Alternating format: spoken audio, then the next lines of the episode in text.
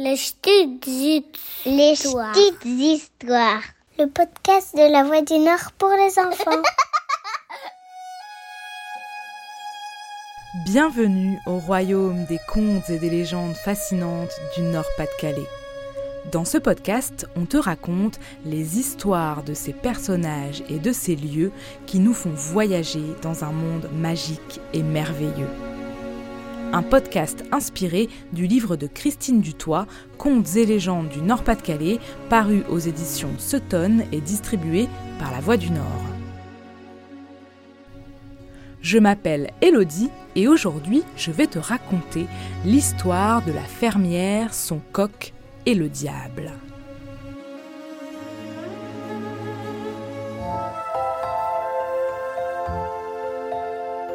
Dans nos campagnes, le coq est un réveil matin. Il veille et avertit que la nuit s'enfuit et que le jour pointe. Mais certains coqs sont plus matinaux que d'autres et je vais te raconter pourquoi. Il était une fois un jeune et pauvre paysan qui, après avoir peiné à labourer et semer ses graines dans son champ, vit ses moissons ruinées par des fortes pluies. Il se lamentait, déprimé, et se demandait comment il allait pouvoir nourrir sa femme et son nouveau-né. Certes, les fermiers voisins lui avaient conseillé de bâtir une grange, mais malheureusement, il ne les avait pas écoutés. Le voilà donc assis sur une souche d'arbre quand un homme vêtu de noir vint à passer. Ils se mirent à causer, et dans le courant de la conversation, le paysan lui fit part de ses soucis. Le voyageur comprit son désespoir et proposa de lui construire une grange dans les meilleurs délais et de lui faire une avance de 100 pièces d'or. Prudent et étonné, le jeune homme lui demanda Cela va prendre du temps et mon blé sera devenu fumier avant la fin des travaux.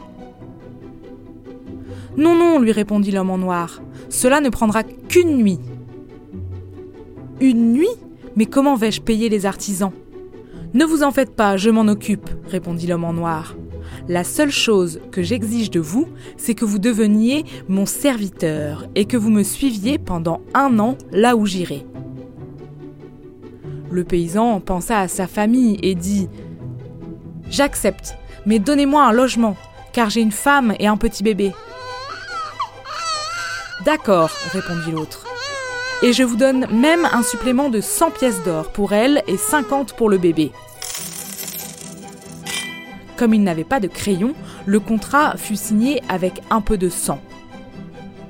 Et l'homme en noir disparut avec le parchemin taché de rouge.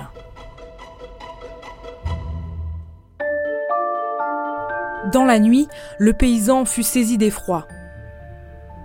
Il aperçut des lumières derrière sa petite habitation et s'approcha discrètement derrière la fenêtre. Voilà qu'une équipe d'hommes travaillait déjà en silence à bâtir une grange.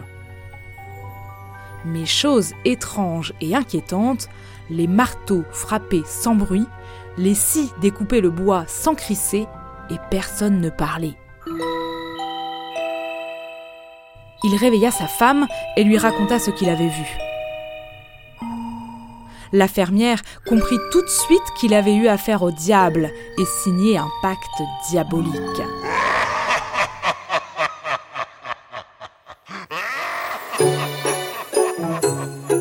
Elle lui conseilla d'allumer une chandelle et d'aller à la porte du poulailler. La lumière chasserait les démons et empêcherait leur maître de revenir réclamer son dû. Juste avant que le soleil ne se lève, le coq se mit alors à chanter. En l'entendant, les maçons et les charpentiers infernaux jetèrent les outils. Il restait seulement une brique à poser, et elle demeura sur le pignon, seul témoignage de leur départ. Le lendemain, on trouva dans le champ une énorme pierre où l'on devine encore la trace de trois griffes. L'appelle le menhir de l'écluse. La femme, bonne conseillère, sauva ainsi son mari de l'emprise du diable. Et depuis ce jour mémorable, les coqs du village sont bien plus matinaux que les autres.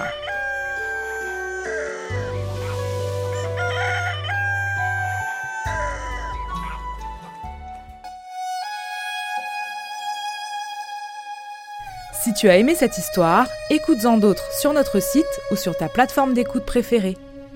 Et retrouve le livre Contes et légendes du Nord-Pas-de-Calais paru aux éditions Sutton chez ton marchand de journaux ou sur le site édition au.